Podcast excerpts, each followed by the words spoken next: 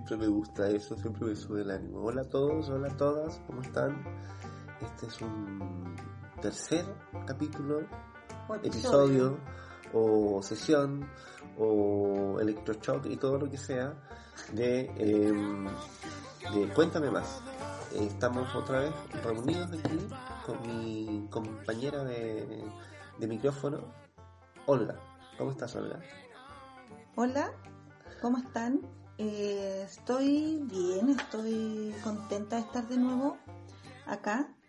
Y bueno, contarles como. Te noto lo un poco primero. nerviosa, te noto un poco nerviosa, ¿no? Sí, estoy como invitada en un programa Siempre me que no me dijeron que era en vivo, así como cuando te invitan por una cosa y, y te preguntan justo eso que no querías hablar. Bueno, pasa un poco eh, que efectivamente eh, estuvimos un ratito como un rato como fuera, como desaparecidos, ¿no es cierto? Sí, Yo quiero decir que estuve averiada. sí, estuviste mal. Estuve, no, mal no tampoco. Estuve ¿No? como arriba de un, estuve literalmente arriba de un bote, pero sin estar en el, en el mar, ni en un río, ni en nada. Estuve ¿Cómo era que le decían el síndrome del, del, de la tierra o del mar en la tierra o algo así? ¿Síndrome del mareo terrestre? Bueno, sí, pues antes, Algo así, quizá. de los marinos. Bueno, el síndrome de los marinos, claro. Pero no, no hablemos de los marinos en realidad.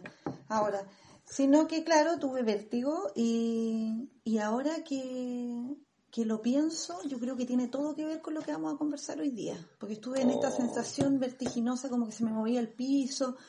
Bueno, y finalmente eso hizo que estuviéramos un rato eh, Desaparecidos. flotando. Yo flotando y, y tú tratando de sostener el, el bote, se podría decir. Sí. Tirando ancla por todos lados, a ver si a lo mejor este bote se calmaba un poco. Sí, yo quisiera también saludar a amigos y amigas que fueron súper buena onda con nosotros, que nos escucharon, que nos hicieron llegar comentarios Sí, acerca fue. de los primeros dos capítulos, episodios o como quieran ustedes llamarle, que finalmente está haciendo Danilo algo pero bizarro en este momento, que está poniendo Dale, dale, pico dale. al mate. Y yo le había ofrecido vino y me dijo que no iba a tomar. Bueno, esas son las incongruencias. Pero Y bueno, claro, y que nos hicieron llegar comentarios y que finalmente les agradó el espacio porque se rieron, porque les hicieron eco algunos recuerdos. Se rieron El tema de de la película, el recuerdo de esta sí, película. Sí, sí, el de- eh, mucho, mucho Que al final recordamos cómo era que se llamaba. de- El demoledor. El demoledor. Y que, que hay mucha, y como toda una onda en internet, y que parece que hay mucha gente leyendo las mismas cosas que pasaban en Demoledor, no por la trama, sino por las cosas que pasaban en la película. Claro, como Con- la descripción del- de ese mundo. Sí, de ese mundo, con lo que está pasando ahora, con lo que puede llegar a pasar incluso más adelante, pero no nos vamos a adelantar. Claro, bien. así que les mandamos un cariñoso, un cariñoso saludo y les agradecemos por estar nuevamente con nosotros en este, en este nuevo episodio. Mm. Ya, le, ya lo dejé como episodio. Súper bien. Oye, em, yo teníamos, obviamente, como cuéntame más, vamos a, a leer cosas en, en esta ocasión, vamos a leer textos y, y decidimos hacerlo un poco más, em, irnos por otro registro, ¿no? irnos por la poesía. Sí. Así que recolectamos, fuimos buscando, nos costó harto un poco porque hay, eh, hay como una marea de, de- querer hablar de este tema en un montón de formatos, en crónica, en columnas, en Claro, historia. habíamos pensado como en ciencia ficción primero, Pero, pero finalmente nos quedamos con la poesía. sí, nos quedamos con la poesía, pues la poesía también ah, cubre dos cosas, ¿no? Como que cubre también lo que puede pasar a nivel colectivo, pero también lo que pasa a nivel íntimo, y eso lo, lo tratamos de recoger en, en los distintos autores que, que, que escogimos finalmente para, para mostrarles y para que conversemos también un poco de eso. Ya, así que yo voy a partir con el primer texto. Eh, es un, un escritor chileno, son todos chilenos de hecho Sí, chilenos y una chilena. un chileno y, y una chilena. Esta, mm, este poema se llama mm, Utopía y, y es de Gonzalo Millán.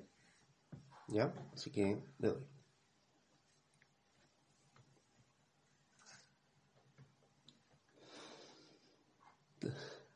Utopía, Gonzalo Millán. Todo fue planteado de antemano en esta utopía al revés, que no permite cambios. Las calles y veredas se reemplazaron por calles y veredas internas, corredores interminables idénticos y callejones verticales por donde van y vienen ascensores, sin llegar jamás al último piso o a la planta baja.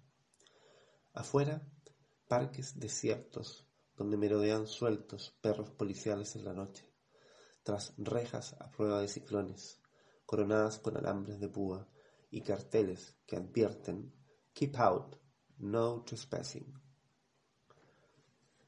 Es un poema de Gonzalo Villán muy cortito donde hay yo veo al tiro una atmósfera y un paisaje eh, le dicen, dicen, bueno, este, este texto está recogido en un montón de, estudios sobre el tema como medio post-apocalíptico, ¿no? Porque en el fondo hay como un encierro, hay un encierro en torno a una, situación que en definitiva como que se fue a, esta utopía la cual siempre pensamos, este futuro que siempre parecía como eh, tan bellamente dibujado en los, en los supersónicos o en, o en la en las historias de como tan eh, tan auspiciosas del futuro y como que no fueron, como que el futuro fue cancelado y al final terminamos todos medios encerrados. Es una, una de las cosas con las cuales tiene eh, que, tiene este texto de Gonzalo Millán, yo no sé qué te pareció a ti.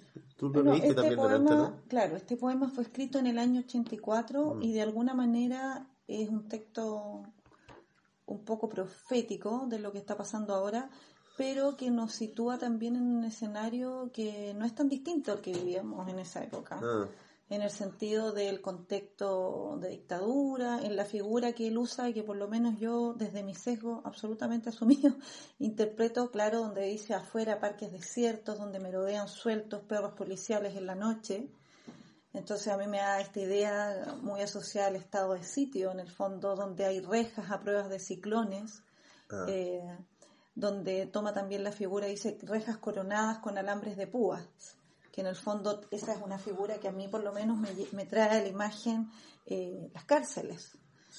Con estas rejas, con estos, estos muros altos, con alambres, yo me acuerdo mucho de, de, las situaciones de, de, inseguridad de los 80, que en algunas villas se llenaron algunas casas de esquina, sobre todo con alambres de púa, y uno era parte del paisaje de... Y, y eso tenía que ver, tenía que ver... Eh, claro, tenía que ver con un escenario que en el fondo igual estamos viviendo ahora, que tiene que ver con la cesantía, con la, con la crisis que vino después también en el 85, uh que vino el terremoto también en Santiago en, en ese año, y obviamente con la precarización, con el desempleo, con el aumento de la delincuencia a, raíz de una causa que es absolutamente sistémica. Y finalmente, eh, la pregunta es ¿por qué están vacíos los parques? O sea, hoy día están vacíos los parques supuestamente por, este, por esta situación del virus, eh, se nos invoca este estado de sitio, pero en realidad la pregunta es por, por cuál es la verdadera razón por la que están desiertas las calles, por la que están vacíos los parques, por las que existen estos callejones donde van y vienen ascensores que nunca llegan, ¿cachai? Ni al piso más bajo ni a la planta más alta, ah, porque finalmente el, poema de Gonzalo Millán nos habla de un nos habla de, de, estar atrapados en el fondo. Sí, eso. De esta utopía al revés que no permite cambios. es, como, es muy claro porque en el fondo ese ascensor está entre medio, nunca llega al extremo ni llega al, ni llega al lugar en donde, se supone busca los, las personas que quieren llegar a otro, a otro lugar, a otro piso. Entonces estamos como en una situación medio atrapados, ¿no? Atrapados dentro, atrapados y, y lleno de carteles que advierten, en el fondo fuera, no, traspasar, traspasar, y que ahora en el fondo podría decirse que en vez de decir fuera, no traspasar, es no salgas, ¿cachai? Eh, puedes morir, puedes ser contagiado, el otro es, peligroso, el otro... Eh, escuchaba ahora hace, un par de días en el en un medio, en el desconcierto, una entrevista que le hicieron al Agustín Esquella. Esquella, que me da mucha risa porque siempre pienso en Esquela, cuando chica yo coleccionaba Pero suelo hacer eso con los apellidos que me parece, es más, debo decirlo, me parece una falta de respeto que existan, perdón si alguno de ustedes tiene un apellido así, que existan apellidos extranjeros. Deberíamos ser todos Soto, Pérez, Pino, Vega, qué sé yo, Acuña, Leiva, Caro, no sé, por nombrar algunos. De la, canción, eso, ¿por qué no se van, no se van del país? Entonces yo lo que hago como que los chilenizo esos apellidos. Entonces es como Esquella, Esquela. Bueno, el Agustín Esquela habló de algo que me pareció súper interesante y que tenía que ver, en realidad habló de hartas cosas. Algunas me parecieron más interesantes que otras desde mi ignorancia, que me da libertad finalmente eh, lo digo para que sepan que soy sumamente ignorante de un montón de cosas y que simplemente hablo porque soy patúa. Y ahí Danilo se ríe de mí porque dice que yo tengo un complejo con eso, pero en el fondo yo tengo un orgullo de mi ignorancia, él no lo entiende porque, porque es otro, otro nivel de, de conciencia en el fondo. Yo siento que trascendí, Danilo, tengo que decírtelo. Bueno, entonces, eh, viste que me distraes, él hablaba de un concepto en el que no se ha prestado tanto oreja, que tiene que ver con esto de la distancia, de la distancia social. ¿No es que en todas partes, sí, por el distanciamiento social, hablan distanciamiento social, tienes que distanciarse socialmente. Y él decía, ¿por qué se utiliza ese concepto y por qué no utilizamos el concepto del distanciamiento físico? Porque finalmente eso es, o sea, te hablan de que tú tenés que, oh. ¿viste? De que tú tienes que tener una distancia física respecto al otro, de un metro mínimo, ¿cachai? Y, ojo, que si el otro va en bicicleta, se lo doy como dato, o el otro va trotando, tienes que ir aumentando los metros, porque por alguna razón parece que expele uno, no sé, sudor, saliva, uno correrá con la boca abierta, no tengo idea, pero el asunto es más peligroso, así que si ven a alguien corriendo y tienen miedo, crucen, sí. Entonces finalmente se habla de que el concepto de hacer distancia física. Pero ¿por qué se usa este concepto de la distancia social? Pues yo puedo estar físicamente distanciado de alguien, pero si yo me encuentro con, alguien que conozco en la calle, yo puedo gritarle o hablar a un metro y decirle, hola, ¿cómo estás? Y no sé qué. ¿Me entiendes? Y no necesariamente estoy distanciado socialmente. O también como las protestas que se dieron, ayúdame. Eh, la, la primera protesta que salió en, el contexto de coronavirus. Sí, me parece que sí. Fue en Israel. No, en Turquía, ¿no? Bueno, ya, vamos, a llamar ahí, vamos a pedir por la muela que nos digan, pero bueno, donde salieron todos a protestar con distancia física, pero finalmente estaban en un encuentro social, o lo que mm. pasó acá en Chile en el contexto del primero de mayo, que también salieron personas. Entonces, finalmente, esta idea de la distancia social parece ser una idea mucho más política, con un fin mucho más de control social que realmente de resguardo respecto a la salud. Bueno, eh, es muy, muy, a mí me gusta mucho una frase de Gramsci que la, busqué por ahí la otra vez y la subí a, redes porque andaba rebotando también porque mucha gente que se ha acordado de esa frase que dice que en los momentos de cambios de época eh, es cuando hay eh, claroscuros y en esos claroscuros es donde aparecen los monstruos. Yo siento que hay como una, hay como una, en, en a río revuelto también ganancia de pescadores también es otra frase que, que es muy, muy cercana un poco al sentido que quiere decir la primera. Eh, yo siento que estas instancias quizás a lo mejor eh, son situaciones que explotan un poco en, en, las manos, ¿no? no, se sabía muy bien que iba a pasar esto, ¿no? que, iba a pasar todo este tema de la pandemia. Eh, y, o sea, nosotros no sabíamos. Sí, nosotros, pero... Porque hasta hasta los de Netflix, en pocas palabras, cachaban, porque sacaron una cuestión que se llamaba pandemia. O sea, claro, era una cosa muy anunciada, pero me refiero a que nadie pensaba que iba a ser tan y, tan impactante a nivel global y, y, sobre todo a nivel local, que iba a impactar también en las localidades. Entonces, yo siento que los gobiernos que están con, con situaciones o sea, de poco manejo así social, como nuestro país, obviamente aquí en Chile Piñera estaba cayendo, esto fue como de una u otra manera un salvavidas para que eh, ellos intenten de una u otra manera instalar a como de lugar un relato, una forma, un control. Ya que cae como un cajón de que en el fondo esto se está utilizando como una un, también como una forma de poder eh, silenciar y acallar el movimiento social y al contrario, o sea, tomar los elementos que dejó disueltos el movimiento social y tomarlos como propios, ¿no? Porque al otro día hablaban, la gente decía, bueno, Piñera sacó una foto ahí en la, en la Plaza de la Dignidad, habló de Plaza La Dignidad en una entrevista también. De la primera línea respecto a las, Hablan de la primera a línea, los pero- trabajadores y trabajadoras de la salud. Exacto, entonces hay como Que una... dicho sea de paso, en el fondo, tengo que decirlo, eh, están en una precariedad total respecto Total. al resguardo de su salud. eh, abs- absoluta, o sea, yo hoy día estoy especialmente tocada, de hecho, porque una amiga muy querida está en este momento en cuarentena y es trabajadora de la salud. Saludos para, para y ella. no y, y ni siquiera o sea están en turnos de 24 horas les pasan dos mascarillas para el turno completo de estas mascarillas del gas que en el fondo duran máximo tres horas puestas y, y esa y tratan de agarrar este concepto que fue acuñado ¿cachai? por el pueblo en el fondo en el contexto de estallido social de la- del ser primera línea y llevarlo a los trabajadores de salud y las Hay trabajadoras de dice- salud hablando, pidiendo en el fondo, que en algún momento salió un, un video que hicieron en, en- en Europa, los trabajadores y las trabajadoras de salud, señalando, nosotros no queremos que nos aplaudan, Claro, nosotros no pues. somos héroes, eh, yo soy un trabajador, yo quiero condiciones de seguridad, yo quiero condiciones dignas para recibir mi trabajo y yo quiero que ese apoyo que hoy día me dan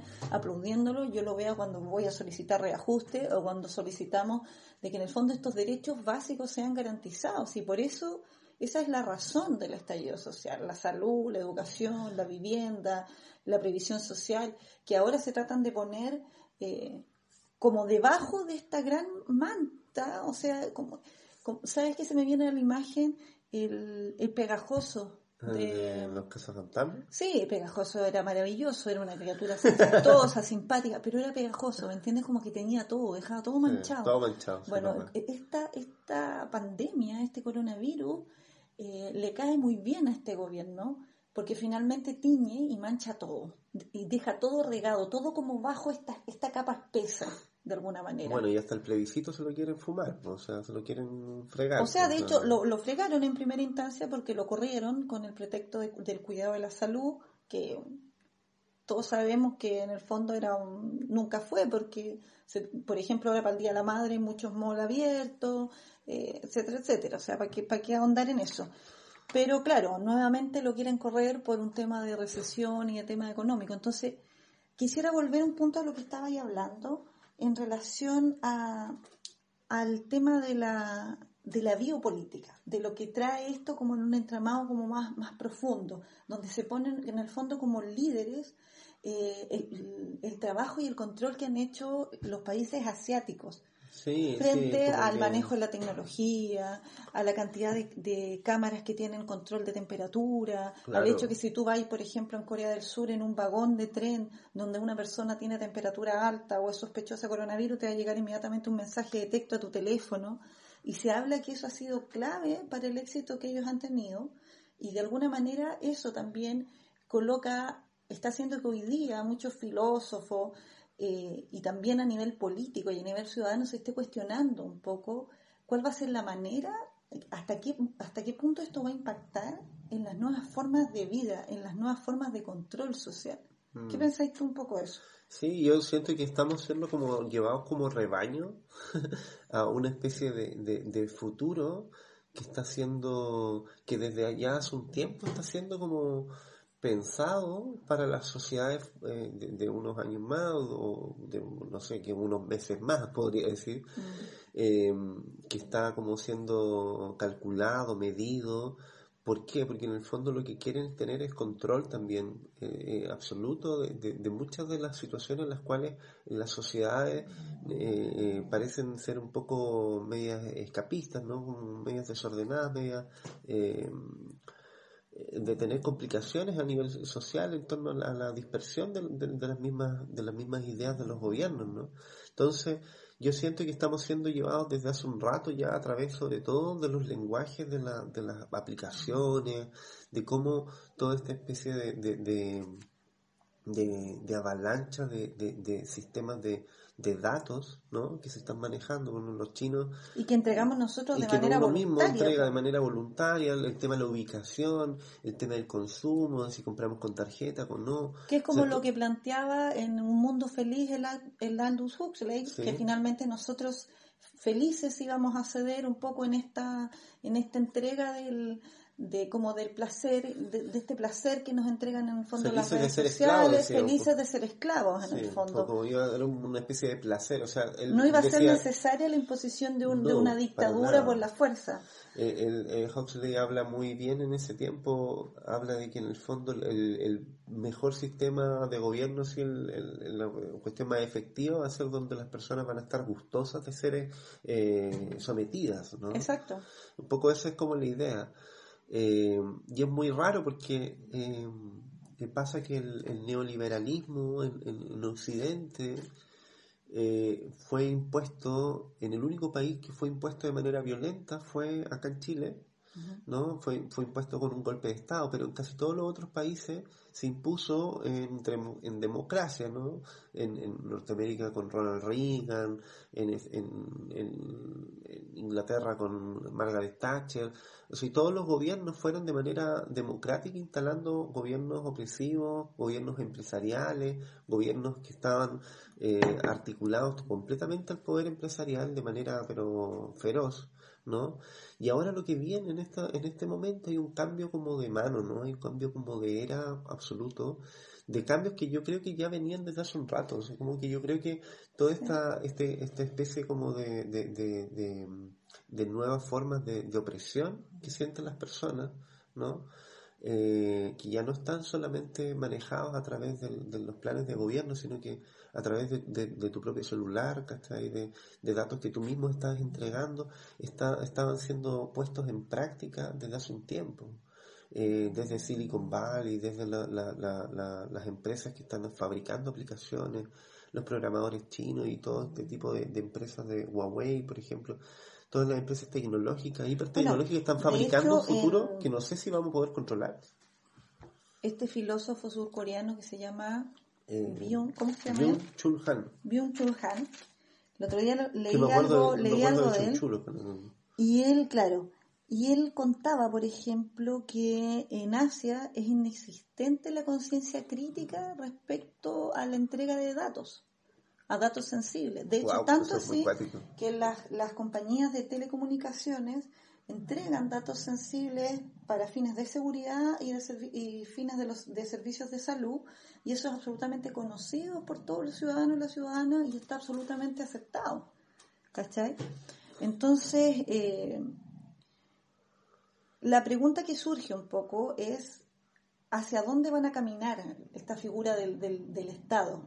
Claro. Va a caminar hacia, un, hacia una figura de alguna manera es como si estuviéramos en un punto de inflexión a nivel mundial. Va a caminar hacia una figura de mayor control bajo esta, bajo esta excusa de, de, necesidad de tener una, una, biopolítica, una biopolítica más digital, o de alguna manera va a retornar un poco más a estos estados de bienestar que garantizan ciertos derechos sociales, ciertos derechos fundamentales. Eh, ¿cómo, ¿Cómo se va a manejar esa, esa línea? Y en el caso específico de Chile, si bien es cierto lo que tú comentabas, es así, respecto a que, claro, aquí hubo una dictadura que fue impuesta con violencia, donde hubo persecución política, desaparición, muerte, violación a los derechos humanos. También aparejado a eso hubo todo un manejo que ahora se ha visto de manera súper descarnada respecto a la cultura, a los medios de comunicación, a, generar realmente un, cambio en primera instancia cultural que de alguna manera fue también eh, adentrándose en las vidas familiares, en las formas de relacionarse, en las formas de comprender el trabajo, y que finalmente hicieron del chileno y de la chilena un, bicho un poco raro dentro del, cuadro de América Latina. Porque, sí, pues, es, un poco... Que era esa cosa de los ingleses de América, ¿te acuerdas? eso, eso está muy bien relatado en, Los Prisioneros. Los Prisioneros cuando cuentan sus canciones, o sea, las letras de sus canciones, mm. hablan de un cambio de percepción respecto de los chilenos de sí mismos, ¿no? Esta cosa de eh, quieren dinero. claro, y muy bien vendido bajo una cosa de estatus, o sea, que en el fondo es, es, es, como el éxito del, del, sistema neoliberal, que es cuando logra entrar a la psique del individuo, cuando finalmente el individuo es el que quiere Este sistema es el que quiere su lugar, es el que lucha y pelea por estatus de manera descarnada también entre sus pares, donde empiezan a acabarse las cooperativas, donde empiezan a morir mucho más el trabajo a juntas de vecinos, organizaciones de base. Se trata del individuo. Y ahí vienen estas frases que de todos escuchamos alguna vez que es como, bueno, es, es, pobre porque es flojo, o no se esfuerza tanto, o qué culpa tengo yo si este otro gallo no, no surge. Bueno, Chulhan habla mucho de eso cuando dice que en el fondo la, la gran victoria del sistema neoliberal es que en el fondo la persona se hace esclava de sí mismo, ¿no? Como mm. que en el fondo no, no, no, no la única manera, donde te convences de que la única manera de surgir es explotándote a ti mismo para poder seguir eh, hacia adelante, hacia un objetivo que a lo mejor la sociedad te marca, hacia tener mejor estatus, mejores cosas. Pero, ¿qué cuestionamiento hay en ese ser respecto de las condiciones en las que vive? Eh, fuera de la pecera, por llamarla de alguna manera, ¿no? De qué manera tú puedes plantearte ante la sociedad mirándola desde afuera, ¿no? ¿Cómo, cómo poder hacer ese ejercicio y no sentirse consumido en esta, en esta sociedad, en esto, como dice Gonzalo Millán, un poco en esta utopía vuelta al revés, ¿no? Porque te vendieron un futuro que es fabuloso, ¿no? Como fabuloso, las pensiones, imagínate, la gente que se cambió de las cajas a las AFP, además de que les regalaban bicicletas, tele y cuánta cosa, o sea, tú debías estar muy bien, te hablaban de una tasa de reemplazo alrededor del 70%. Imagínate. Eh, se hablaba de que si alguien entraba a la universidad y lograba estudiar, eh, inmediatamente iba a tener, un salto, que no importaba endeudarse, porque en el fondo esa deuda iba a ser pagada con creces con tus ingresos. ¿Te das cuenta que en el fondo todo eso fueron relatos como casi literarios que uno se convenció de que eso podía, uno podía como lograrlos como que eran como autorrelatos que uno se convencía y en el caso no y es más terrible porque en el caso de nuestra generación eh, de nuestra digo nuestra generación entre no sé ahí podríamos cómo establecer un rango pero bien difuso para que no claro digamos entre 30 45 años más o menos eh, nunca estuvimos muy convencidos. ¿eh? No. Porque en el fondo, eh, no, no, para nada. los realmente estafados fueron nuestros padres, fueron nuestras madres, sí, sí. Que, que finalmente fueron los que se sacaron la cresta, eh, trabajando caleta, ganando poco, aguantando a patrones de mierda, trabajos horribles, precarizados total. Y donde, donde en el fondo la, principal moneda de cambio... Con, con la esperanza de que sus hijos y sus hijas tuviesen este futuro prometedor y esta frase que tú siempre te acuerdas de tu papá, que es, no, por ejemplo, en el caso de tu papá que es minero, que, es, que fue obrero minero toda su vida, yo no quiero que tú tengas nunca que irte a las minas, yo quiero que tú seas un profesional, etcétera, etcétera. Seas de me acuerdo que me lo decía mucho, me decía, yo quiero que tú seas un, trabajador de oficina, que estés ahí, que seas un trabajador así de, de, oficina, de, escritorio, no que te ganen las lucas fácil, no que tengas que ir a molerte las a moler piedras, a moler piedras, ¿cachai?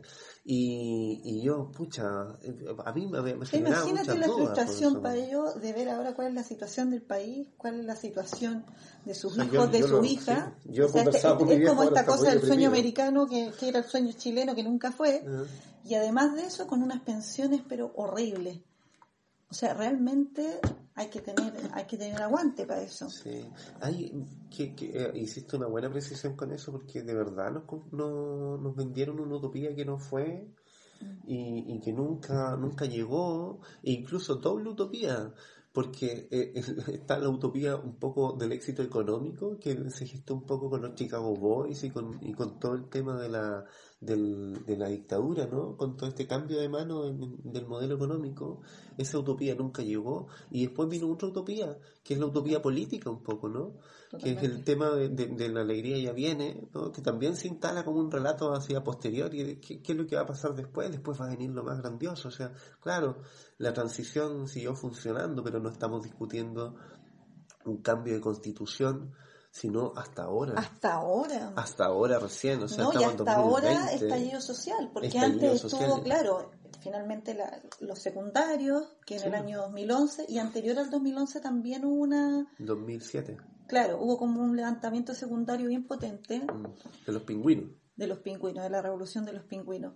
Pero finalmente ahí viene la pregunta, ¿qué, qué ¿cuál es, ¿qué es lo que, lo que termina de pasar que finalmente estalla esto?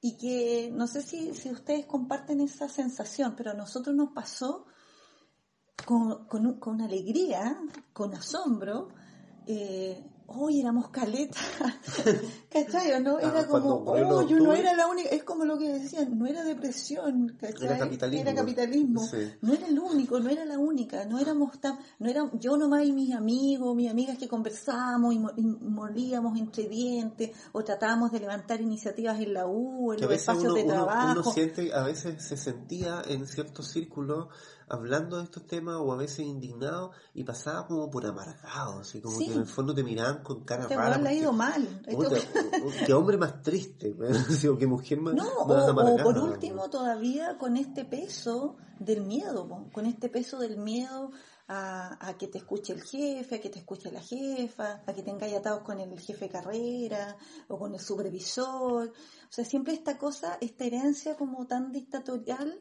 de la figura autoridad como una figura el- amenazante.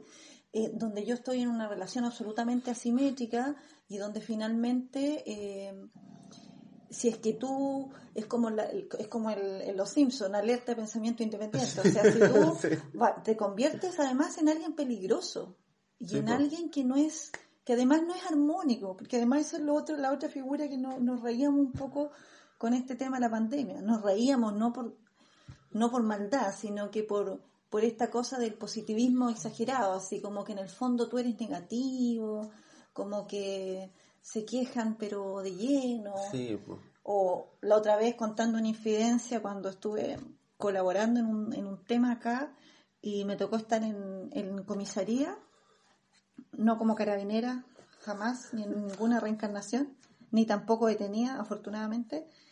Y llegó el papá, un cabro, po, y me decía, pero ¿y este weón qué está haciendo acá? Si a este no le falta nada. Y entonces conversábamos, yo le trataba como de, de explicar, porque él venía muy enojado, entonces el cabro ya estaba paliado, estaba preso, bueno, Sí, el papá la, estaba furioso afuera, papá. Y claro, y él decía, pero si a él no le falta nada. Además, ¿qué sabe él si a él no le ha costado nada? Si él lo ha tenido todo. Yo, yo, a, yo a mí me pelearon, a mí me sacaron la cresta y todo. ¿Él qué sabe? ¿Y ¿Por qué sale a huevear Sí, un, clásico eso, weón. Y esa es una sensación, po, ¿cachai? Ah. Pero en el fondo tiene que ver con un tiene que ver con un con un nivel de conciencia respecto a a los a- respecto a cosas que son básicas, respecto a derechos, respecto a cuál es el tipo de relaciones que queremos establecer, cuál no es el tipo de país que queremos construir, cuál no es el solo- tratado, el tratado básico, las líneas mínimas para poder establecer y para poder, para poder construir, ¿cachai? Que en este caso llevó de manera forzosa a este acuerdo, que no fue el acuerdo para nada ideal, que, que terminó llegando a esta idea de hacer un, un plebiscito. Un plebiscito. Pero no, no solamente eso, yo creo que los cabros igual actuaron o actúan y están como en, en esa en esa um, en esa Les cabres, les cabres. les cabres porque en el fondo eh, están como con también con altos niveles de empatía porque ellos probablemente los viejos este, Sí. este mismo caballero decía bueno pues si a él no le ha faltado nada bueno pero ha visto el sufrimiento o el, el costo que ha significado eso para sus papás ¿cachai? que Sí, a lo mejor tuvieron que quemar sus sueños en, en una pira de trabajo y de esfuerzo A y sus de- abuelos, a sus sus abuelos entonces ellos ellos ven y, y dicen bueno yo tengo esta todo eso por mi bienestar comillas mi bienestar por una, una educación que no me representa, Una educación que no- la- que no es de mala llena, calidad, que es de mala calidad, que no me llena. se han, han tenido que hipotecar tantos sueños por eso y yo no lo quiero realmente yo lo que quiero es algo otra cosa distinta no entonces como que todas esas cosas Hay una están idea que es ocurriendo. profunda, claro, que es profundamente política y que tiene que ver también con cuestionar la autoridad, con cuestionar el Estado, con cuestionar las instituciones, con cuestionar en el fondo eh, la grotesca, la grotesca desigualdad que existe en este país. Y Mm. que existe, y que no solo existe en nuestro país, el otro día la, la Rita Segato, que estaba en este, en este programa de coloquio de perros, Coloquio de hablaba que ya no, que es absurdo que sigamos hablando de desigualdad, porque ya ni siquiera es desigualdad, es una acumulación de riqueza. Eh, es un mundo de dueños son dueños del mundo. Decía, no, no estamos hablando de una cosa de desigualdad social, hay personas Es que que- son dueños del mundo, de la naturaleza, de la costa chilena, por ejemplo, eh, que tienen un acopio de riqueza inconmensurable y que finalmente tienen un interés en el control, ¿cachai? Enorme, ¿cachai? Precisamente porque quieren seguir, seguir acumulando y seguir siendo los dueños. Y entonces, incluso la política, lo que nosotros creemos como política en el sentido de la estructura de gobierno, eh, no, no existe como tal. Solamente está al servicio de. yo creo que, yo siento que eh, eh, un gobierno como el de ahora, o, varios gobiernos a lo mejor a nivel internacional, es como una especie de podría ser llamado como una especie de, empresa de comunicaciones del poder empresarial, de cierta manera. Como que de cierta manera trata de manejar eh, los entuertos que se, le, se, le, se les anteponen al poder empresarial, al poder económico, y tratan de salvar por ese lado. Eh, quiero recomendar un, texto que es de Mark Fisher, de un autor inglés, que un, autor que lamentablemente se suicidó, un tipo que escribía mucho sobre música eh, Se y suicidó por Lucio. Sí, una cosa así, algo un poco terrible en la historia, pero, pero el libro que él escribió que se llama Realismo Capitalista habla mucho de eso. Y él dice que en los tiempos, en los últimos 20, 30 años, es el momento en que más acumulación de capital han tenido los grandes empresarios del mundo. Es decir, no hay un momento más propicio para que surjan eh, estos grandes como mastodontes de la economía como, como los de ahora. O sea, no han tenido nunca más plata que en, ningún momento del tiempo. Nunca ha habido tanta concentración de riquezas como la tenemos ahora. Y de hecho ahora, con esta crisis, eh, esta pandemia, han ganado muchísima plata. Mm. Han ganado muchísima plata. Yo antes, eh, yo no sé qué sensación tienes tú, quería hacerte una pregunta. ¿Tú sientes que de una u otra manera eh, como que con, todo esto que está pasando, como que intentan eh, anularnos el futuro, como que de cierta manera quieren cancelarnos el futuro, así como quieren cancelar el plebiscito. Yo creo que, yo creo que en el fondo eh, el, mayor el mayor peligro de este coronavirus, más allá de reconocer absolutamente que es un problema de salud a nivel mundial, o sea, eso lo tengo clarísimo, eh, pero el mayor, el mayor, el chip que nos están instalando con esto es la desesperanza absoluta, o sea, es sentir que definitivamente eh, todo está perdido, mm. que no, no se puede de otra forma, sentir que además eh, esta sensación como esta sensación que te da la, la, esperanza de algún momento, la esperanza del mañana, es una sensación que te permite visualizar y que te permite de alguna manera construir, tirar líneas sobre cómo quieres tú que sea tu sentir, tu pensar, tu vida, qué quieres aprender, cómo te quieres proyectar, cómo quieres construir con otros, cuál es el país que sueñas, el mundo que sueñas, ¿ya? Mm.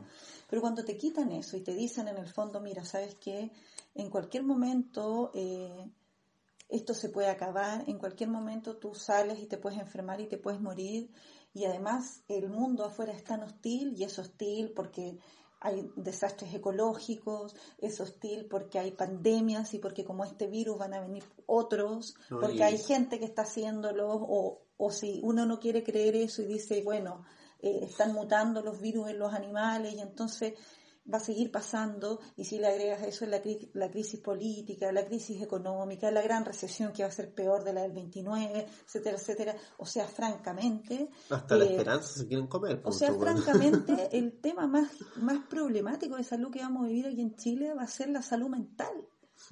Ese va a ser el tema más problemático.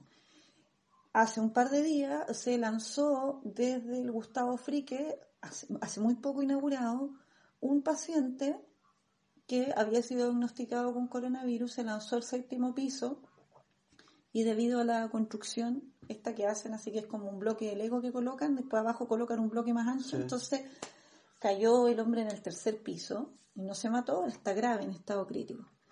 Entonces ahí viene todo un debate. Claro, unos pueden decir, ay, se mató porque no soportó el diagnóstico del coronavirus, pero piensa tú, estoy elucubrando, hay la cesantía, la cantidad de personas que han despedido, ¿ya? de manera canalla, porque todavía no están viendo ninguna recesión, tal como pasó cuando vino el estallido en octubre, que en noviembre echaron a muchísimas personas sin perder ni un peso del bolsillo. La cesantía. Eh, los problemas familiares. Los problemas familiares llevados de esta cuarentena que en algunos lados pues. ha sido forzada y que en otros de manera voluntaria han tenido que hacer cuarentena. Eh, el hecho de que no estén funcionando las escuelas, los liceos, en, los metros cuadrados que tienen las viviendas en Chile, que no son los metros cuadrados que tenían en los 50, en los 60. O sea, hay un montón de factores, sin contar un sistema de salud que está absolutamente colapsado desde antes, precarizado desde antes, donde no existe tratamiento farmacológico porque si una persona, por ejemplo, un adolescente va a un centro de salud familiar y lo atienden por depresión, eh, un mes va a tener los medicamentos, el mes siguiente a lo mejor no va a haber stock, porque la salud mental no es prioridad en este país. Entonces, si tú me preguntas a mí hoy día cuál es la sensación que yo tengo y qué es lo que a mí me preocupa más, a mí me preocupa eso, me preocupa cuál va a ser eh, respecto al ámbito de salud, cuál va a ser la gran pandemia. La gran pandemia va a ser la depresión, porque además no tengo la estadística acá, pero el consumo de medicamentos, de ansiolíticos, de antidepresivos en Chile me atrevo a, tirar así una cifra, yo creo que en los últimos 10 años se tiene que haber disparado por lo menos en un 50%. Y no hablemos solamente de los ansiolíticos químicos, sino que de, todas las cosas que estamos consumiendo como ansiolíticos,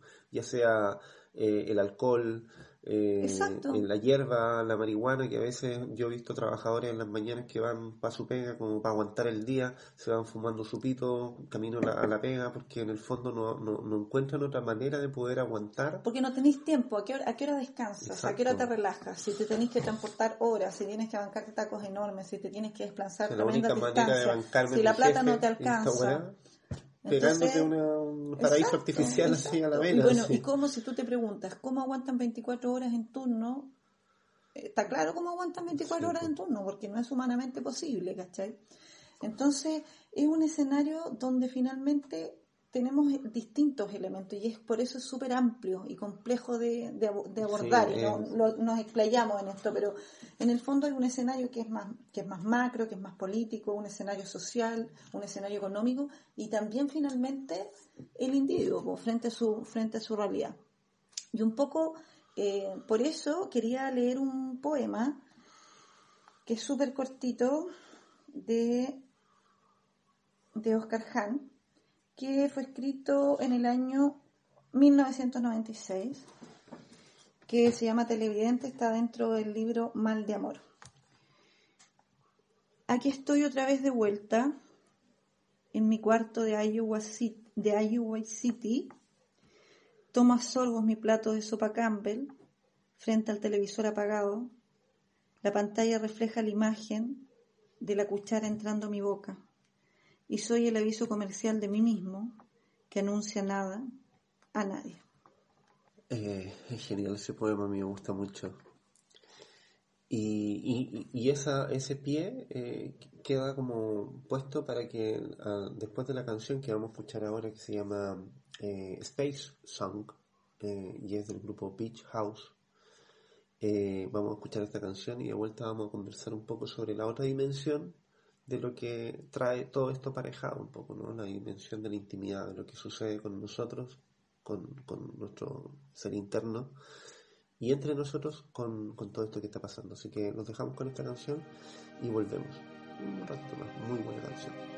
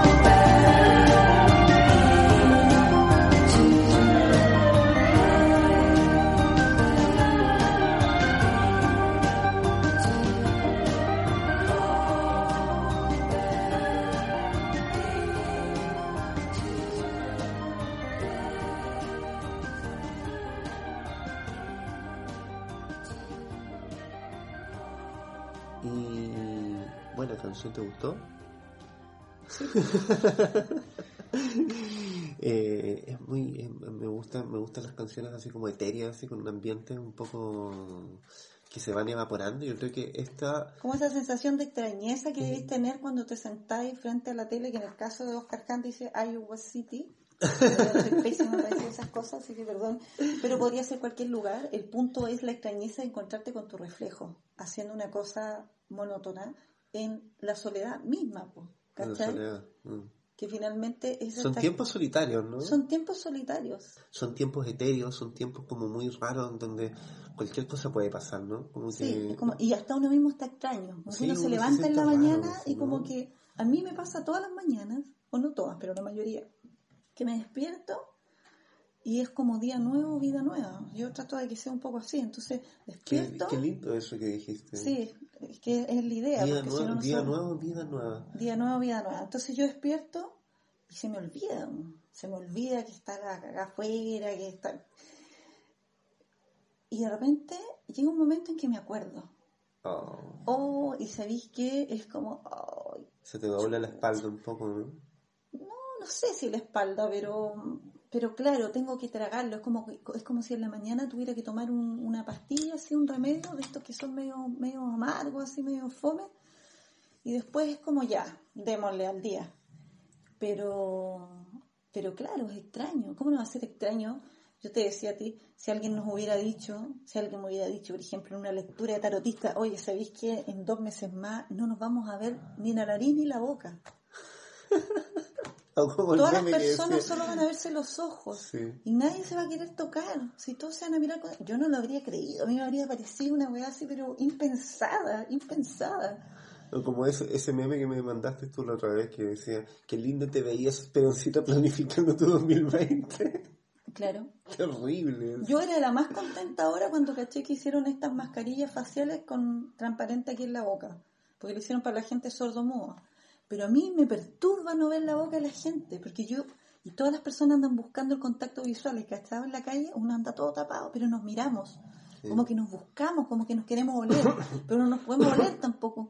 Pero yo no sé si esa persona que me está mirando está sonriendo, está poniendo un gesto de desagrado, está sacando la lengua. La Rita gato hablaba un poco de eso, lo mucho que necesitábamos el cuerpo al final. Sí, pues hablaba de eso, hablaba de que nos han querido convencer de que de que somos bidimensionales. De que en el fondo solo nos podemos relacionar a través del, lenguaje oral y que también nos podemos vincular a través de, todo lo digital y que no es necesario el cuerpo. Pero sin embargo, ¿cachai? Ella plantea que no es así, que somos tridimensionales, que necesitamos la textura del otro, el calor del otro. Y que eso tiene que ver también con poder ser empático, con poder sentir al otro como, como un par, como alguien que es semejante a mí. Y es tan raro porque, o sea, yo lo noto ahora, por ejemplo, eh, los chicos eh, están con problemas con el tema de las clases online, que no son, pero ni en los talones, lo que es una clase en aula normal, con compañeros que uno puede sentir y tocar, con compañeros que uno puede conversar a hurtadillas, las clases online. Eh, para ellos o para algunos, no sé, me imagino que habrán algunas personas que les gustará un poco, pero eh, son, pero la nada comparado con la experiencia educativa que significa ir a los centros de universidad, al, liceo, a las escuelas, a los colegios. Entonces, están pasando esas cosas y, y, nos estamos empezando a sentir muy extraños con lo que ocurre, ¿no? Con lo que nos está entregando la realidad. Mira, y, la soledad es mayor, ¿no? Estaba yo leyendo un diario argentino y ahí hay un escritor que le preguntaban un poco cómo le estaba yendo con, con la escritura en este rato, que se llama Edgardo Kosarinsky. Y él respondía una cosa que me hace mucho sentido con lo que estamos conversando. Dice, ¿qué decirte? No, no es un momento de escritura para mí, es un momento de preocupación. Me siento bastante impotente, pero a mi nivel trato de hacer lo que puedo. Todo lo que escribo en estos momentos está atravesado por la incertidumbre y la angustia. La situación es existencial por excelencia la vida está amenazada por el coronavirus y además en lo personal no sé bien cómo voy a pagar las cuentas. No hay forma de que este malestar no se cuele en la escritura. Aunque el eje del texto no tenga nada que ver con la pandemia ni con ningún asunto relacionado con ella, hay un sonido en lo que se narra, una acústica, un uso de los silencios que evidencia lo que está pasando. Creo que la escritura es porosa y si el hijo no, dialoga con el medio en que se la produce. ¿Qué piensas tú un poco de eso?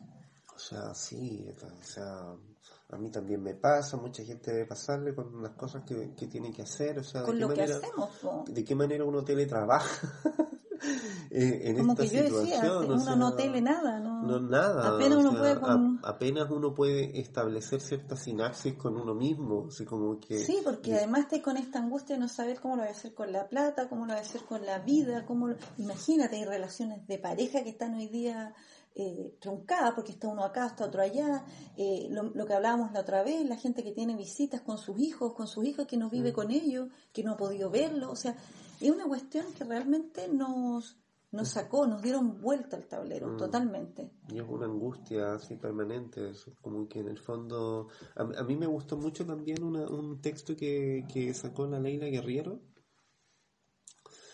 que eh, habla mucho de eso, que dice parte diciendo así como, lo siento, pero no tengo humor, no tengo humor Ah, sí. para reírme de memes ingeniosos, no tengo humor para soportar a los que claman que lo que está pasando bien en cuarentena, que lo están pasando bien en cuarentena porque hacen gimnasia, miran Netflix y cocinan cosas ricas.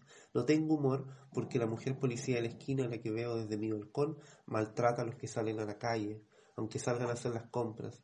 Y porque los maltratados agachan la cabeza y vuelven por donde vinieron. Es decir, estamos como cruzando también momentos de opresión así social en donde incluso hasta entre nosotros mismos nos O estamos sea, oprimiendo. nuestra li- ¿no? nuestras libertades no, no existen en este rato. po. No, pues.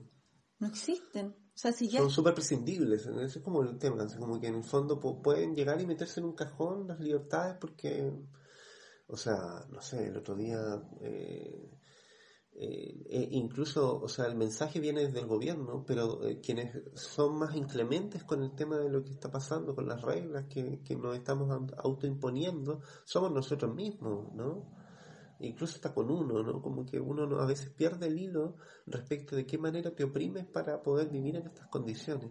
Y, y la sensación de angustia eh, es total, así como que en el fondo de qué manera, de qué manera logras mantener eh, caliente esa, esa especie de fogón interno que tienes que tener para poder soportar un poco con alegría lo que te está pasando, ¿no? Hay alguien que decía que el humor es lo que, lo que logra sostener al ser humano ante incluso las cosas más terribles que pueden ocurrir.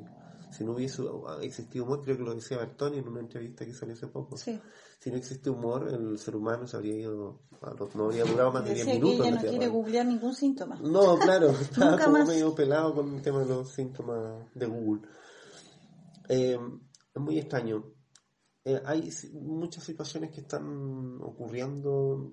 Yo creo, insisto nuevamente, que aquí en Chile es más dramático, porque además estábamos con esta sensación de que de alguna manera todo, todo el sacrificio, toda la lucha social, toda la gente que hoy día está detenida, todas las personas que sufrieron eh, violaciones de derechos humanos, la gente que murió, que fue asesinada, va a valer de alguna manera Los mutilados, los mutilados, exacto. De alguna manera esto va a tener un sentido me entiendes tú esto esto no es en vano hagamos que no sea en vano. Y viene este coronavirus que al principio no lo queríamos creer o sea de verdad que casi que creíamos que era un invento que, que habían sacado de debajo de la manga. Resulta que la cuestión es y finalmente ahora está todo en, estamos en un, en un momento de incertidumbre total Ah, respecto a lo que pasa con nosotros en términos personales, en términos familiares, en términos micro, macroeconómicos.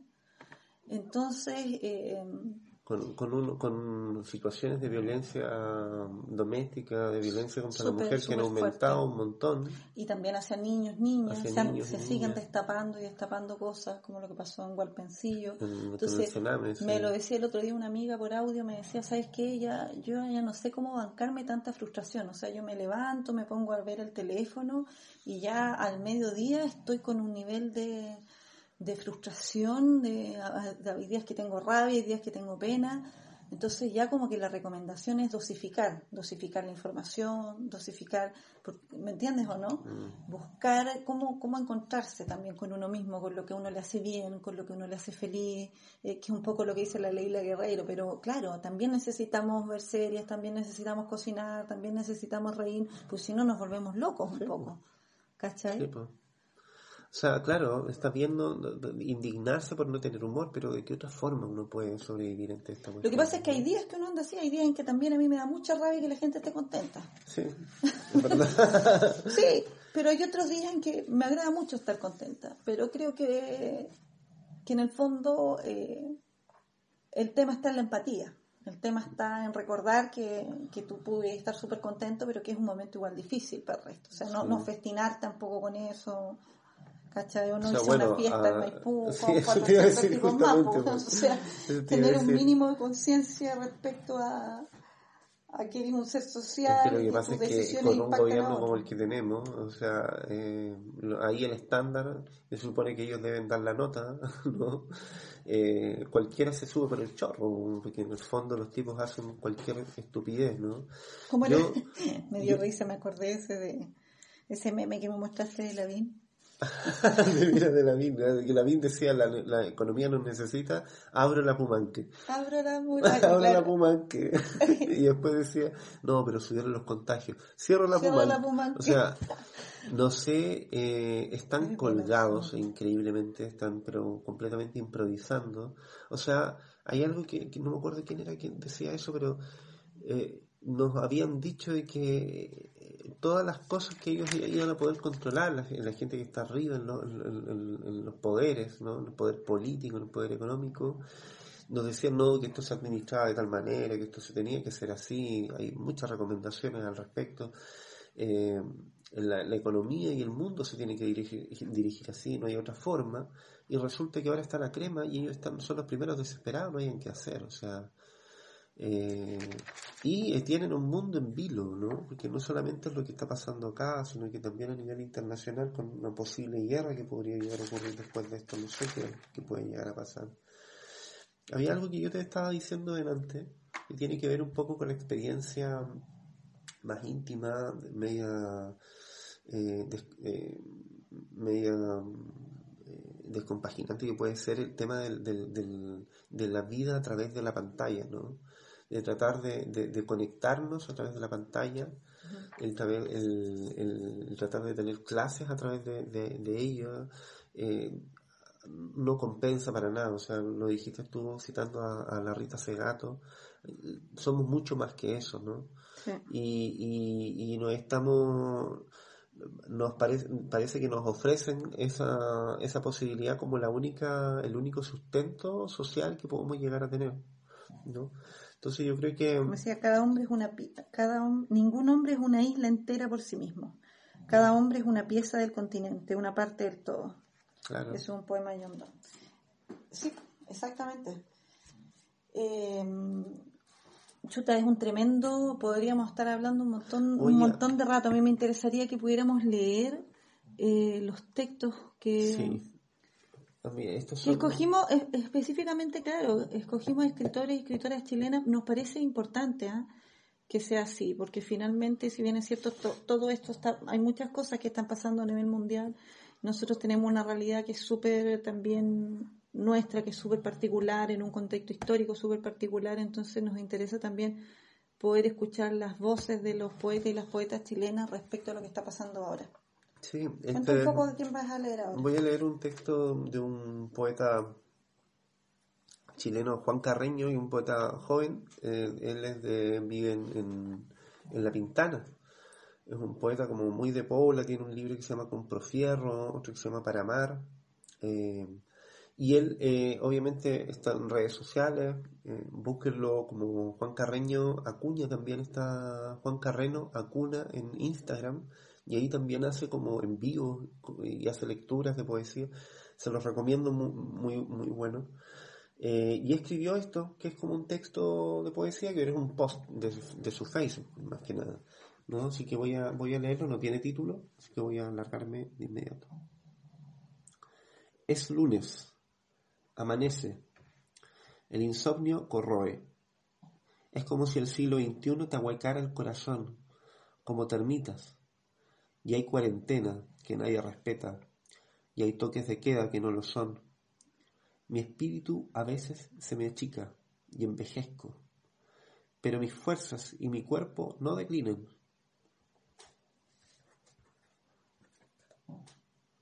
Cuando me miro al espejo, pienso en volver al colegio y dispararle a mis profes de lenguaje. Pero suspiro y me apiado frente al amanecer. A veces me siento inútil, escribiendo botella al mar. Mi familia en algún momento ya no estará. Ya claro, pero esta luz no tiene sentido, quizás para los amantes que ignoran el sueño y se hacen chupetes. A ellos les pertenece este mundo. No consigo el amanecer sin los coitos que en la naturaleza se reflejan.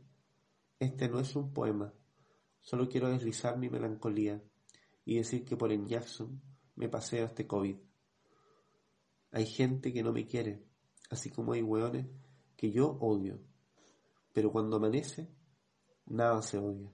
Se despierta fresco y maquineamos para acercarnos al amor.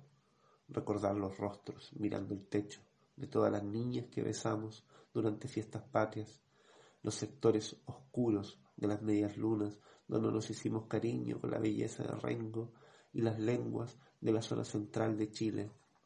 Hacerse cariño lengua con lengua y que cuánime sea mi erección en la media luna. Amaneció. Ya entra la luz por mi ventana. Mi cama es demasiado grande y Chile sigue siendo Chile. Bajo este cielo despiertan todos mis amigos. Bajo este cielo todos mis amigos tienen coraje y enfrentan sus palabras como un duelo con katanas. No le deseo mal a nadie y juro por los hijos que no tengo que beberé de cada manantial que los Andes generosos me provean. Ese es el texto de, Juan Carreño, un, saludo para él. Y nada, o sea, ahí está un poco también todo esto que de lo cual hemos estado hablando. Hay muchas imágenes que, que, expresan esa, esa especie de sensación como de, de entre hartazgo, angustia, de zona muda, un poco de no saber un poco cómo agarrar esto y de sentirnos solos también, ¿no? Sí, totalmente. Es un texto que, mm, déjame verlo ahí,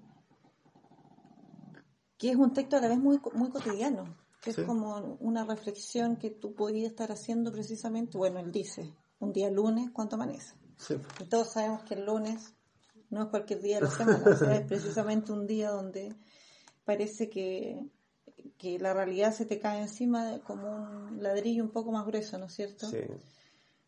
Y bueno, y tiene elementos que, que tienen que ver, claro, con, el, con este contexto del toque de queda, con esta sensación de, de envejecer, de que de sentirse pequeño, de sentirse como más frágil.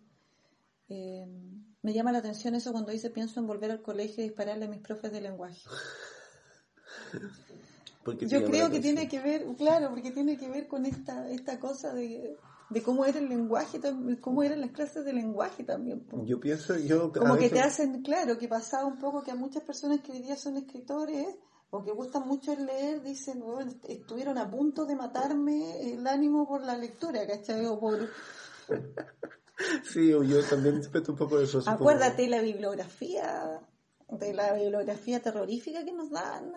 Sí, o sea, salvo algunos profesores que se la jugaban y, colocaban algunos otros textos, eran... No, y yo lo digo también un poco por el hecho de que, pucha, me haces consciente de mi propia sensación de soledad y de mi propia sensación de estupidez. Claro. Como yo, tenía, mi, propia pena. Yo tenía una profesora en la universidad que decía, cuando todos hablábamos de, la conciencia social, de que era importante la conciencia social, me acuerdo mucho que en una clase va y dice, consciente, ¿para qué quieren hacer a la gente consciente? ¿Para qué? ¿Para qué quieren hacer a la gente consciente de esos miserios? Y en el momento como que quedamos todos así, oh, pero que porque además ella era una mujer eh, que era trabajadora social, feminista, eh, investigadora, entonces era como raro que ella te lo dijera, pero claro, después con los años entendí, entendí un poco a qué se refería ella, para qué quieres hacer consciente. Bueno, y también aquí en este poema veo eso que te comento yo que está súper presente, que bueno, lo tocamos en el, en el episodio, en el capítulo anterior, que tenía que ver con esto de de que no concibe el amanecer sin los coitos, que en el fondo este momento es quizás para los amantes que se hacen chupete, o sea, ahí se ve que el hombre está solo. sí, pues, totalmente. Está, solo, o sea, está claro eso. Hay una nostalgia por el por el cuerpo del otro también y hay mucha rabia y hay mucha rabia hay mucha rabia contenida también mm. finalmente claro porque me paseo me paseo, me este COVID y porque en el fondo no tengo otro remedio también que paseármelo porque finalmente cagado de susto o no cagado de susto, creyendo o no creyendo, tengo que ir igual a, pelear por el pan para mi casa, tengo que salir igual a tratar de salvar el día, ¿cachai? Entonces... O me lo eh, tengo que pasear, ¿no? Me lo tengo que puro pasear, pues de otra manera. te paseo, te paseo, te paseo, coronavirus. Sí, mira, eh, yo voy a leer un texto de la Carmen Berenguer, Berenguer que dicho sea paso, la Carmen Berenguer tiene que andar por los 73, 74 años. Entonces, es un, es un dato que es interesante porque claramente eh, dentro de este contexto del, del coronavirus hay un... Coronavirus, coronavirus. Si hay, si hay alguien que han tenido que estar encerrado...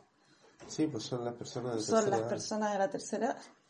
Y la Carmen con todo lo, lo feminista, lo revolucionaria que es, está en un tramo, está en una edad interesante, como me decía un profesor. Tiene que cuidarse.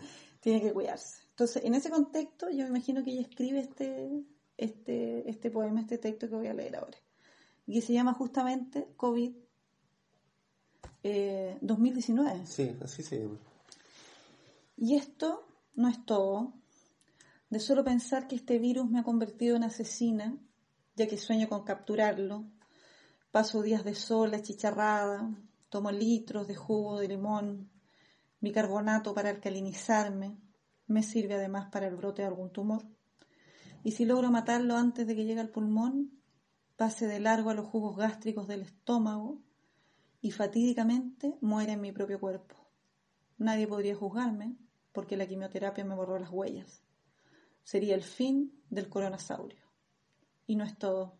Si hubiera reaccionado a tiempo, con el deseo de sacarlo de la casa, del vecindario, del país, todo hubiera sido más llevadero que este tormento de lavarme las manos todo el día, el suplicio de cambiarme la ropa cada rato, a cada instante, el calvario de sacarme los zapatos cada vez que entro a la casa, la asfixia que siento al taparme la boca y los ojos, el terror que me vengan a buscar en una camilla. Y eso no es todo. La pesadilla de haber perdido la batalla frente a este asesino. El infinito dolor que siento por ser vieja y morir sin nombre, sin amigo, sin nadie. Y eso no es todo. Sin duda que aplaudirían por su eficacia en el laboratorio de bioterrorismo, en donde se han servido de todos los avances de las nuevas nanotecnologías, como pegar, borrar y modificar virus, DNA, RNA y ponerle antenas para matar viejos, y todo lo que estorbe a este futuro actual en el mundo de la robotomia. Y eso no es todo los que pensamos en el futuro, llegó antes del fin de este escenario, como lo, como lo conocemos que es hoy y mañana. Cuando nos asomemos al balcón de nuestros guetos verticales, saludando el sol y el jabón que mató a este pequeño virus satánico, sonreiremos y saldremos felices abrazándonos, ya que lo que soñamos despiertos, encerrados en nuestra madriguera, de hacer pan casero y huerta en nuestros balcones, estaremos cansados con hambre y sin trabajo, y más endeudados aún porque firmamos desesperados papeles para continuar viviendo, que hasta los animales perdieron el rumbo y salieron a buscarnos porque pensaron que ya no estábamos aquí. Cuando salgamos mañana en puntillas, abracémonos en silencio para no asustarlos. Y eso no es todo me gustó mucho a mí este texto, a mí me gusta mucho este. Bueno, me gustan los dos, pero, pero me, agrada mucho esto que, que incluye a Carmen Berenguer al final, de que, que es muy cierto. Ahora, hasta hace poco, unos días, encontraron unos eh, distintos animales, han salido a, las, calles. Eh, a, a, recuperar terreno, ¿no? Porque en el fondo el ser humano no está, las personas no están transitando por las calles, no están en los lugares y están ellos ahí dando vueltas y, y ella dice esto muy de manera bastante sabia, ¿no? O sea, abracemos, ¿no? Pero no metamos tanto ruido porque no, para que no se vayan, O sea, no, salieron a buscarnos porque no nos encontraron. Eh, no sé, y, y refleja, texto, y ¿no? refleja el tedio, el, Mm. lo tedioso que es esto. Sí, Es como, imagínate, cuando uno era chico o chica, te mandaban a lavarte las manos. ¿te acuerdas? no? Uno estaba jugando, entretenido, y te veían, y, y entraba ahí corriendo a tomarte un vaso de agua, un vaso de leche, un pan, una fruta, lávate las manos. Antes de sentarte a la mesa, lávate las manos. Y ahora estamos todos lavándonos las manos. Y encerrado, es como estar castigado. Y ¿no? eso que dice y tener que limpiarse el zapato, lavarse las manos, estar como, estamos como, claro, estamos como castigados, como cuando, como que nos portamos mal y ya no podemos salir Sí, y tenemos que andar limpios más encima. Sí, y además tenemos que andar contentos. sí, porque si no, ¿de qué otra manera vamos a poder conjugar la, la, la esperanza de, de algo? Y conformes. Y conforme. Y además, Y agradecido. y además, como yo publicaba en el Instagram ahora el otro día, además tienes que lavarte el cerebro todas las mañanas y creer lo que te dicen los medios Sí, pues. Y, y creer que te estamos cuidando, que, que el gobierno te está cuidando. Entonces, ella refleja muy bien esa, esa sensación, esa Mm. sensación también de un, porque aquí ella desliza algo que, un- que ha sido un tema a nivel, a nivel mundial también, que es esto de ponerle antenas para matar viejos. Tú sabes que hay países donde simplemente ni siquiera se les daba atención, porque o sea, no estoy hablando solo del colapso del sistema, donde tienen que priorizar a quién conectan y a quién no, sino que estoy hablando de que en ciertos países, por ejemplo, como en Alemania, eh, que es un país que recuerdo ahora, efectivamente eh, las personas que tenían sobre cierta edad ni siquiera calificaban para atención Sí, médica. hay, hay como una, un, un, un artículo legal que algunos países eh, eh, invocan que se usa en situaciones de guerra. En el fondo tú a las personas mayores de cierta edad no las atiendes porque en el fondo tenés que priorizar a los más jóvenes. Porque ¿Y los por qué jóvenes los son más los jóvenes? productivos. Porque po. son los productivos, po, porque son los productivos. Y porque se, se ha prolongado tanto la esperanza de vida que me imagino que, claro, los viejos salen caros, gastan Sí. más en salud, ¿cachai? En, en algunos países, de hecho, las pirámides respecto a pensiones eh, se están siendo más, incluso los que están pensionados que los que están activos, por eso están viendo fórmulas para que la gente trabaje hasta más, hasta más edad. Entonces ella toca y desliza este tema del bioterrorismo eh, desde, desde la creencia de que efectivamente esto tiene que ver con un plan macabro de... Bueno, y apareció muerto un, un investigador Sí, hoy día. hoy día, Hoy ¿no? día nos espantamos al desayuno con esa noticia. De que apareció muerto un investigador norteamericano. Estaba súper avanzado en el... que iba, estaba avanzando en una cura para, para el coronavirus y, y apareció muerto él y su compañero de, de sí. Y que dicen que, claro, que fue como un, suici- un, un asesinato y un posterior suicidio. Pero no sé, o sea, hay Está muchas rarísimo cosas porque el compañero ocurriendo. apareció un kilómetro más adelante también muerto en el auto, en su auto, igual que el anterior. Bueno, son cosas que están pasando. Yo no sé si estoy quedando como contento con este capítulo, este episodio que estamos grabando. No, para nada. De hecho, no, no es... Sí, qué inocente que eres. Tú pensaste que ibas a quedar contento. Yo te dije que era un tema que no era para que dejar contento a nadie, pero... eh, Pero- pero en el fondo es para todo- acompañarnos con esta sensación. Sí. A lo mejor puede que estén sintiendo absolutamente distinto a lo que estamos sintiendo nosotros y que tengan una perspectiva más alentadora. Si es así, háganosla llegar, por favor, para sí, que no... comentario. Vean de qué manera Para sacarnos de este esto. abismo en el que nos estamos hundiendo. Sí, porque en el fondo esto es para, para poder conversarlo, o sea, puntualmente para conversarlo. Yo creo que obviamente hay muchas cosas que en el fondo a nosotros se nos, se nos escapa, no porque a lo mejor pensemos distinto, sino porque a lo mejor algunos tenemos distintos estados de intensidad en función de lo, de lo que viene, ¿no? Sí, esta nueva normalidad, por ejemplo, yo no... No, No me banco esa nueva normalidad. no, yo todas las mañanas digo a la mierda, ¿qué es eso de la nueva normalidad? ¿Qué es eso de acostumbrarme al teletrabajo, a que mis hijos estén sentados frente a un computador en- con profesores que están los tienen, huevón, precarizado. El pobre profe de, de mi hijo chico tiene que ponerse un gorro de pirata, huevón, porque todos los cabros chicos hablan al mismo tiempo, porque lo único que quieren es conversar, huevón, porque han estado al lado, y, encerrados. oiga, Y están las mamás al lado, aprensivas, y el hombre con su sombrero pirata tratando de ser simpático, poniendo un telón de fondo en su casa, weón, ¿cachai? Porque si no se queda sin pega. Entonces a mí no me interesa normalizar eso. A mí me parece que eso no, no, no, no Para está para nada. bien, ¿cachai? No no es para nada normal y yo quiero verle la boca a las personas en algún momento. Así que vamos a diseñar ahí este dispositivo para Además que me compré un montón de labiales, sé que es súper vano esto que voy a decir, pero justo me había comprado en una oferta, me habían ido a ofrecer a la pega, porque la mayoría de las mujeres en Chile así logramos tener cosas a cuotas, porque no las van a dejar a la pega. Otras compañeras de trabajo que ganan poco, entonces así se la arreglan. Y compré como seis labiales, como un pack de seis labiales en todos los tonos, incluso uno, uno en tonos futuristas, así medios grises, pelados. ¿Y de qué me sirven esa weá El otro día, de pura rabia, me pinté la boca roja y me puse la mascarilla encima, terminé toda manchada, la mascarilla no me sirvió para nada. Entonces, me perturba eso. Yo realmente creo que de no, de no yo me veo con esta, eh, eh, coincido con lo que dice la Carmen Berenguer, o sea, si estamos en esta situación, finalmente, no sé, vamos a tener que unirnos a los ciervos que aparecen en la carretera y irnos con ellos al, al, monte, porque así como está, no, no dan tantas ganas de quedarse.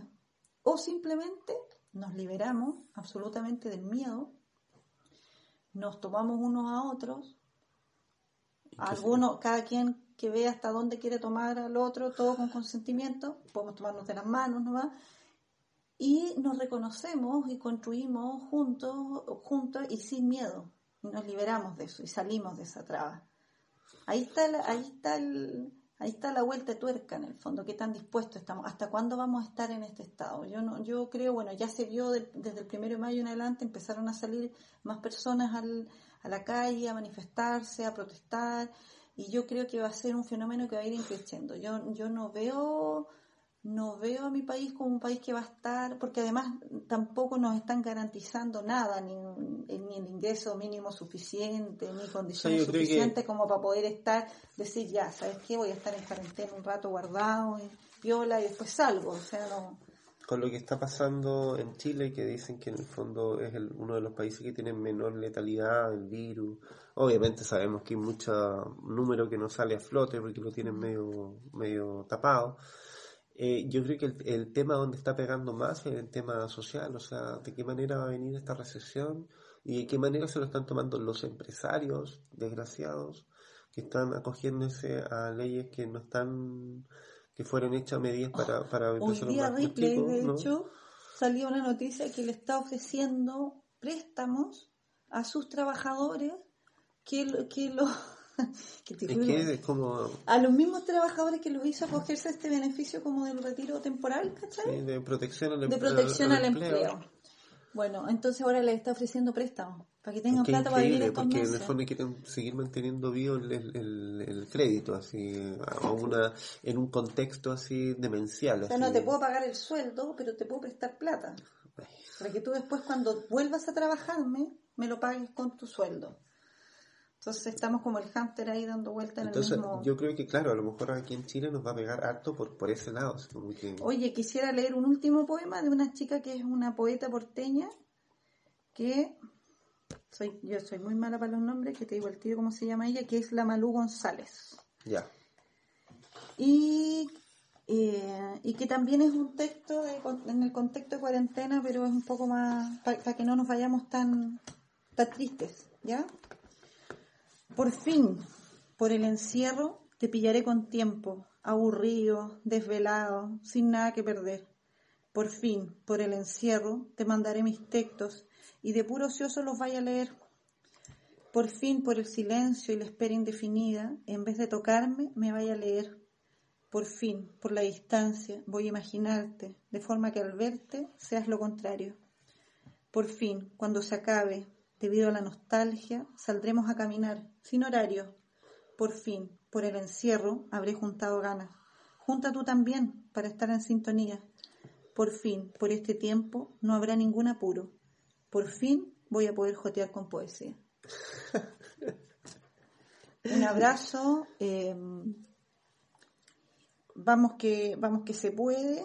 Sí, un abrazo para todos. Eh, vamos a resistir. Y está bien reconocer igual los momentos, los momentos de agobio, los momentos de los momentos de, de reflexión también. Sí, eh, lo último que se pierde es la esperanza. Eso es algo que quedó dando vuelta en, el, en, el, en este en la caja de Pandora, cuando salieron todos estos espectros y estos, malos augurios ¿no? de, de esta caja, lo último que quedó al fondo fue la esperanza.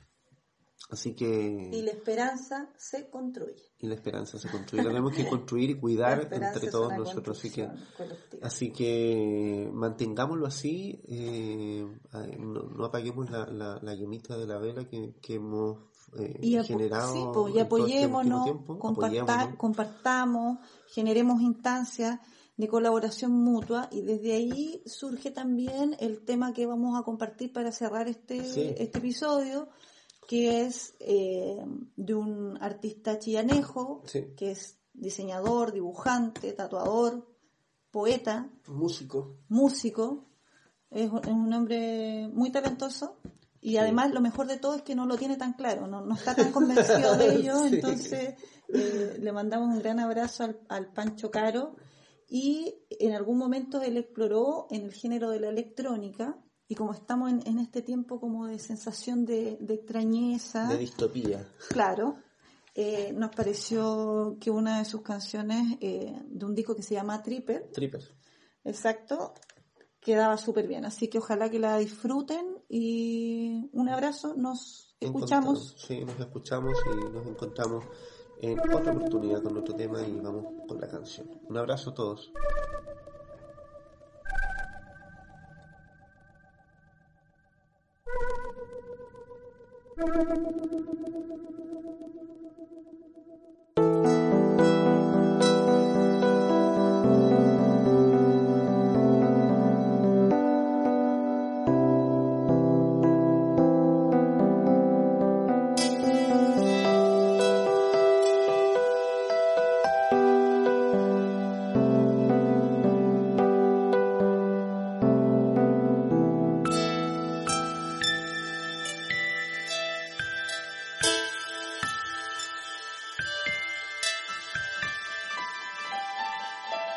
Bye.